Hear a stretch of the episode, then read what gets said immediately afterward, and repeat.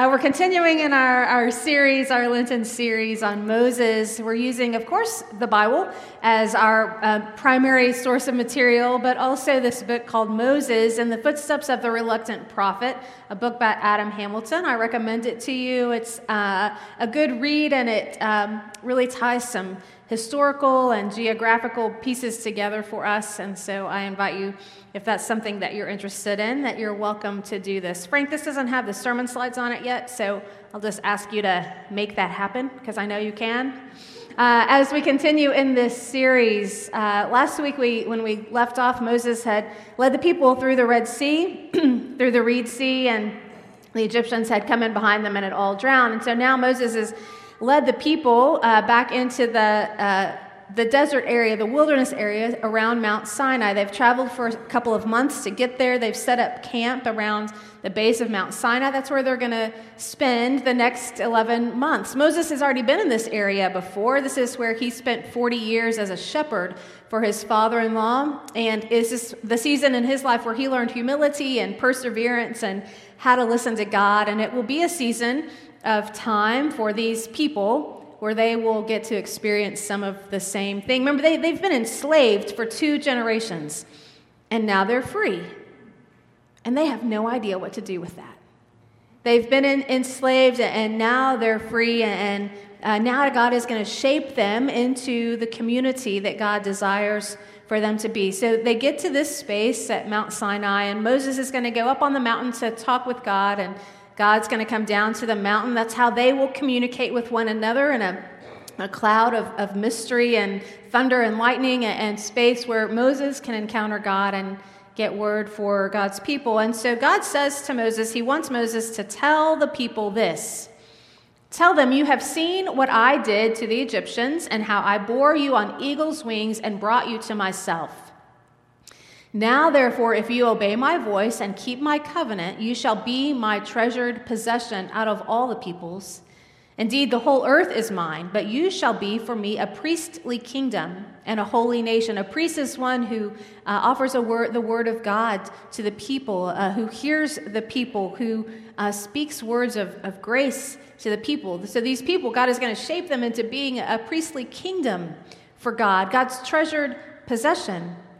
Now, I love that um, to imagine conversations that weren't recorded in Scripture, right? Moses, remember, this is Moses who at, at uh, first glance with God says, I can't do it, I can't talk, I don't want to do it, and God says, you're going, right? So Moses is the first one to put up a protest, and so here God says, I want you to tell the people this. And I can imagine Moses saying, um, okay, God, but have you seen these people? You want these people to be your treasured possession? I mean, the whole time we've been getting here, they've been tired and hungry and thirsty and cranky and whiny and actually a pain in my neck. You want them to be your treasured possession? And God says to Moses,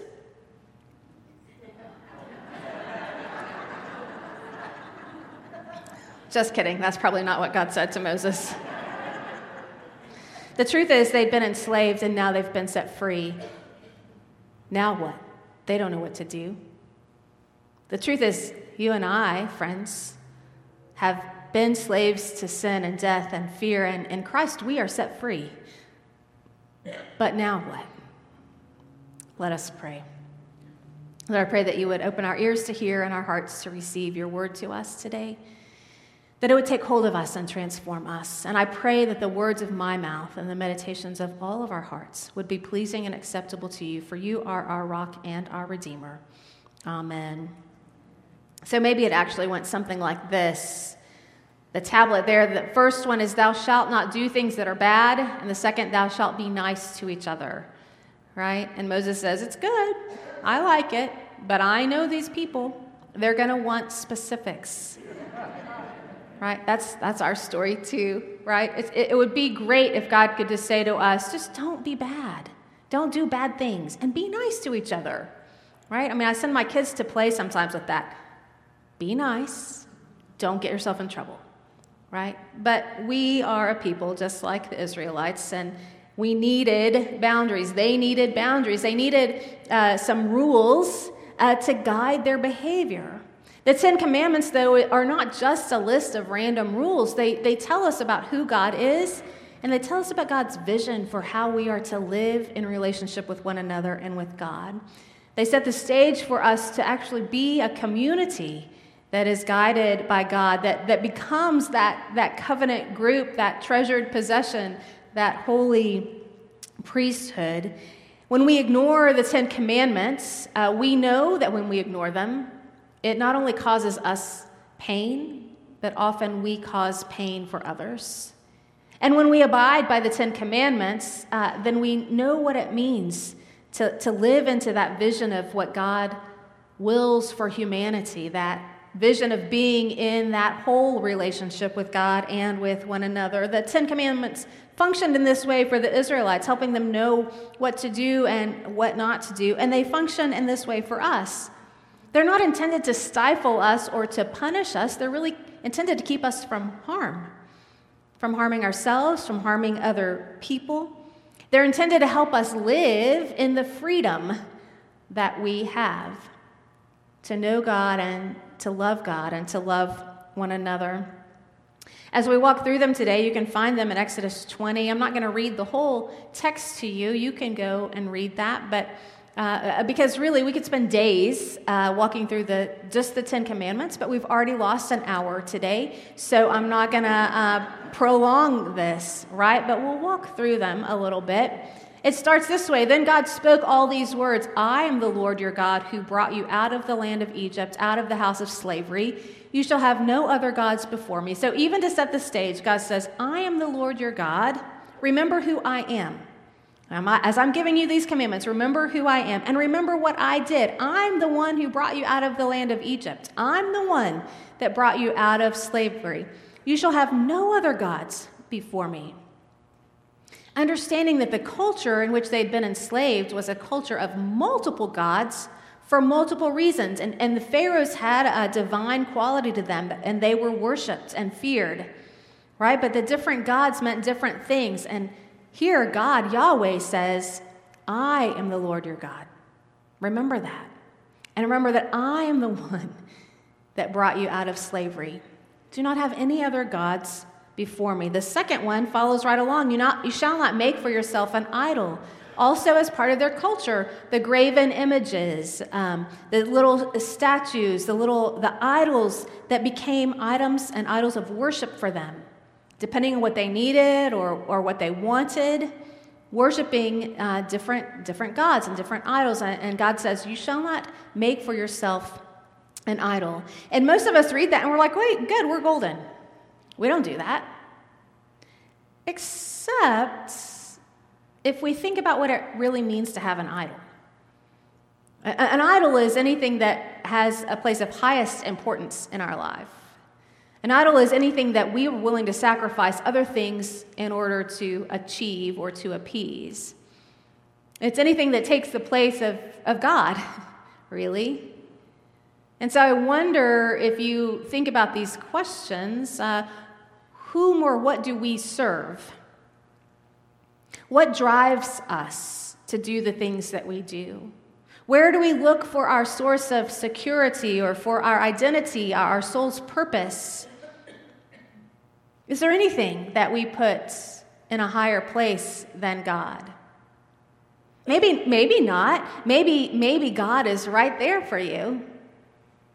Or maybe when you look at how you spend your time or your resources or your energy, maybe money or power or a certain position in society, or achieving a, a certain level of success, or a po- political ideology, or self-interest. Maybe, maybe that's more important to you than God. God says, you shall not make for yourself an idol. You shall not make wrongful use of the name of the Lord your God. The name of God is powerful. Remember, that's what God gives to Moses. Moses encounters God in the burning bush, gives God gives Moses this assignment, and Moses says, well, who, who am I going to tell him sent, sent me to them? And God reveals God's name to Moses. I am Yahweh. I'm the breath of life. I am who I am. I will be who I will be. I'm the existence of all existence. Uh, that's my name. There is power in that name.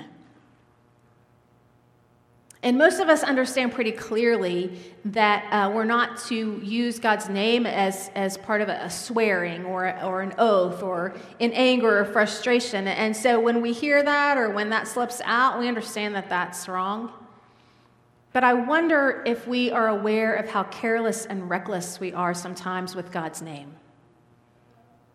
How careless and reckless we are sometimes when, when we have an opinion and we then coerce God's name to match our opinion that we then impose on other people. Or when we use God's name uh, to demean other people or to uh, help them know that they're different from us. How reckless and careless. Are we even aware sometimes of how reckless and careless we can be with God's name? God's name is holy. God's name is powerful. When we use God's name, perhaps it should be only toward wholeness and healing and life and love. And if we use it in any other way, perhaps we're misusing it. You shall not make wrongful use of the name of the Lord your God. Number four, remember the Sabbath day and keep it holy. Six days you shall labor and do all your work, but the seventh day is a Sabbath to the Lord your God. You shall not do any work. This is probably the one commandment that we brag most about breaking. Many of us don't keep this commandment. Many of us, including myself, including many clergy, including uh, all of us, break this commandment. God created the world in seven days. He worked six days, rested on the seventh day. God sets in motion a rhythm of life, a rhythm of work that includes rest for our bodies, our minds, our spirits. That ceasing of work is important for us to be renewed, for us to be reminded that God is God, for us to stop striving for the things we think we need, and allow God to provide for us. Many of us realize that the world is out of rhythm. We feel it. Our world is a twenty-four seven kind of world. We, we feel that tension and that out of, out of rhythm. And not only do we feel it, we then contribute to it. We say things like, oh, I'm, I'm too busy to take a day off. I'm too busy to stop working. What will happen if I give up this time? I need to work to provide for my family. I need to work to please my boss. I need to work to do whatever it is. I'm too busy. I'm too busy to come to worship every week. The, the surveys that are done indicate that uh, what we consider regular worship now is uh, like two times a month. And last I checked, there were at least four weekends in a month. So that doesn't really uh, count as regular to me, but I'm not a math genius, so, I, you know, I don't know. But why do we not come to worship? Because we're too busy, is what we say. If we're too busy to rest, if we're too busy to come to worship, perhaps we need to go back to the first and second commandments about who God is and the place of God in our lives.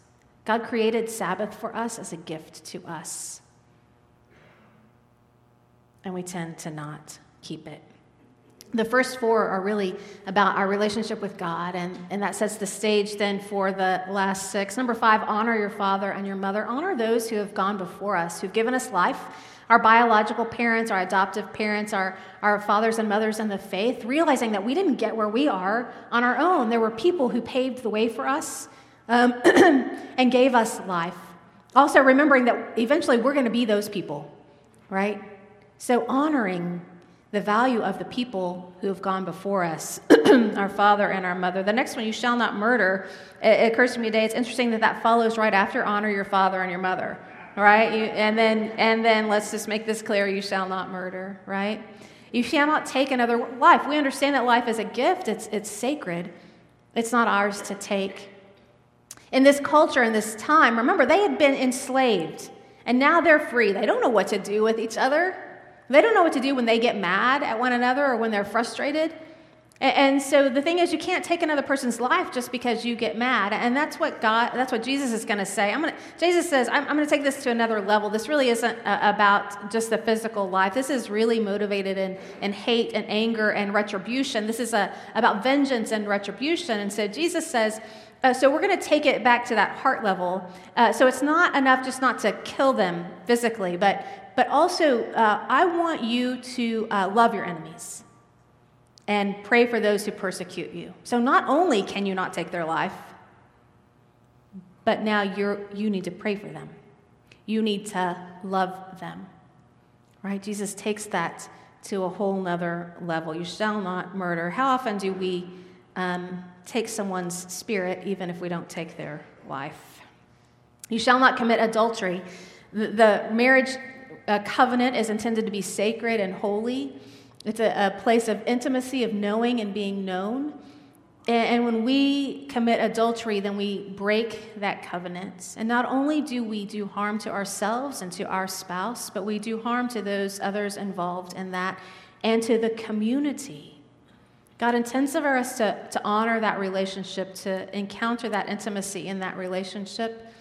And when we step outside of that, the, then it's damaging emotionally and spiritually for all who are involved. You shall not steal. This one seems like another no-brainer to us. You know, you're like, well, yeah, of course. I'm not going to break into my neighbor's house and steal their stuff. I'm not going to rob a bank. I'm not going to. I'm not going to steal uh, those kinds of things. But, um, but consider what the price is for your integrity. What are there? Are there things that you are willing to do if you could get away with them? Right. I mean, I mean, what about um, your taxes? It is uh, tax season, right? Have you ever not put something on your taxes that should have been on there, or or put something in a different way on your taxes if it was going to be beneficial to you, or uh, filed a claim? Have you ever filed a, an insurance claim that probably wasn't really uh, what what needed to be done, or uh, things that we don't even think about, like supplies from the office, from your place of work? Do you ever? Um, Just take some of those because they're there and it's convenient, and you're not even thinking that it's stealing it. You're just using it, right? The, the price of our integrity is part of what this is about, not taking something that's not your own. Not taking that. Remember, again, they don't know how to do this, right? They, they've been enslaved and now they're free, and God says, look, there's... You don't have to take stuff from other people. I, I've provided all that you need. You shall not bear false witness against your neighbor. This was mostly to be used in, in a court of law when they would bring people in, and if you um, testified falsely against someone else, it could cost them their life, their reputation, their family. It, it does the same uh, to us today, although we have kind of a different system in place, so hopefully there's more checks and balances along the way. Um, but... But when we, um, and we would we would say, well, yeah, in court, I would never testify falsely against someone. But what about when you're not in court? How often do we engage in gossip? I mean, sometimes we call it prayer requests, but sometimes it's really just gossip. Or backbiting, or spreading rumors, or um, posting things on Facebook that aren't maybe true. Right? So my mother used to talk about, uh, have you ever uh, squeezed all the toothpaste out of the tube and then tried to put the toothpaste back in the tube? You can't do it.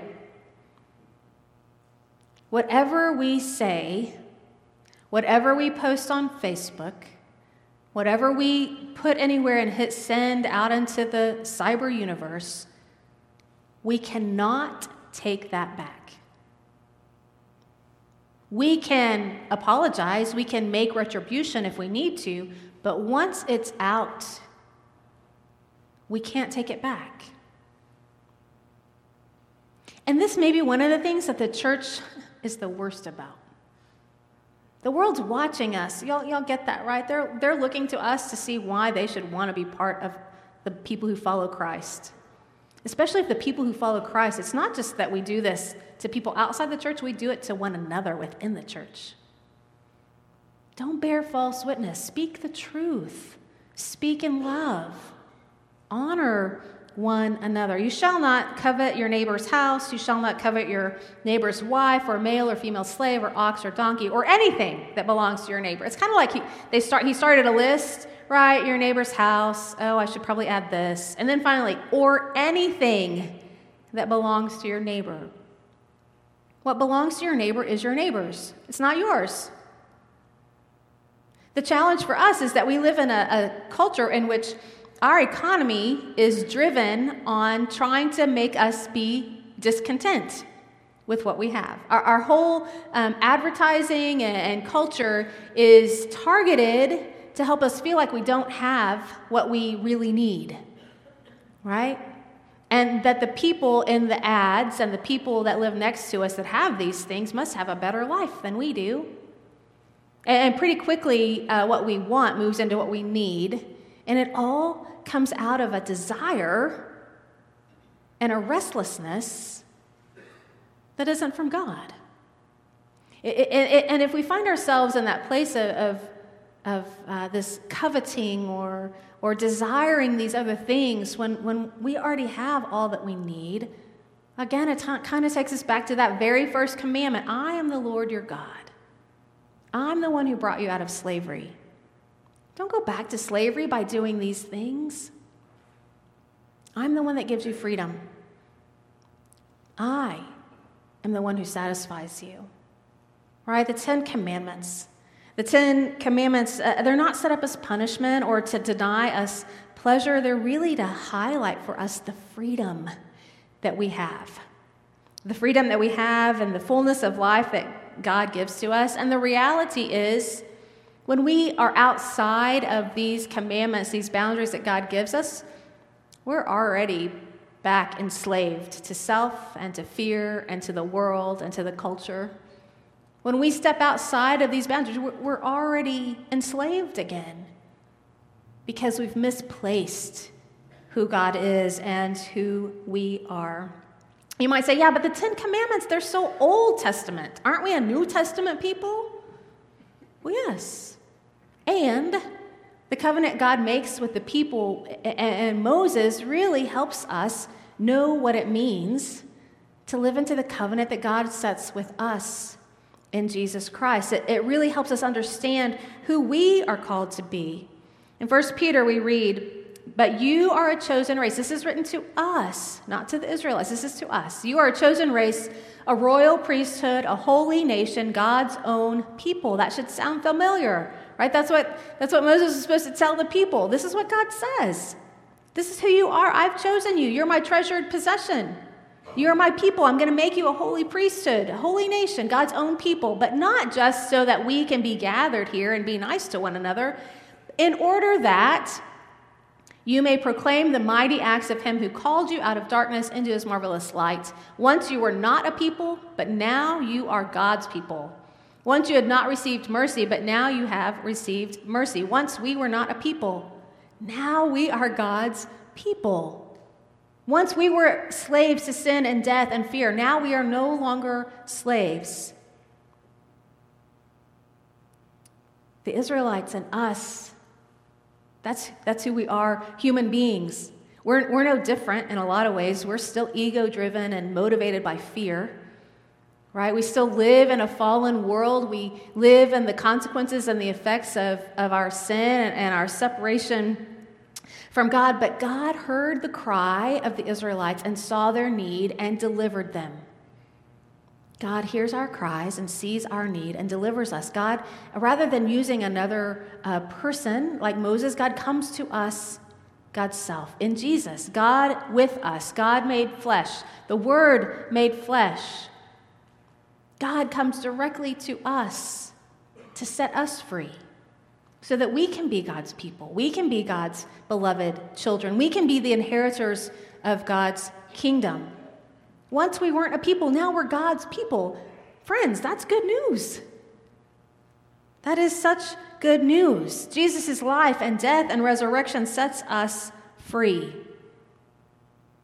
Not just so that we can be happy where we are, but in order that now we get to be the ones who share God's word and mercy and grace with the world that still lives in darkness. And we do that not just by keeping the rules, right? Keeping the commandments doesn't set us free. We keep the commandments because we're already free. Keeping the commandments doesn't set us free. It, we keep the commandments because we've already been set free. God sets us free and places us in this space. For, for generations, the commandments served as an external motivator, right? Uh, these are the things I need to do. And in Jesus, that motivation becomes internal. That covenant, that new covenant's written on our hearts. We are empowered by the Holy Spirit to fulfill these commandments, not in order to set us free, not as a standard to achieve, but as a foundation from which we live in our freedom.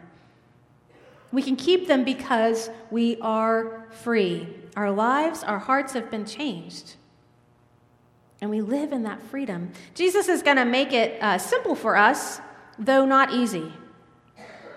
When the Pharisees heard that he had silenced the Sadducees, they gathered together, and one of them, a lawyer, asked him a question to test him. Teacher, which commandment in the law is the greatest, right? Aren't we like that? What, what's the one thing that I really have to do? But if I don't have to do anything else, what's the one thing I have to do?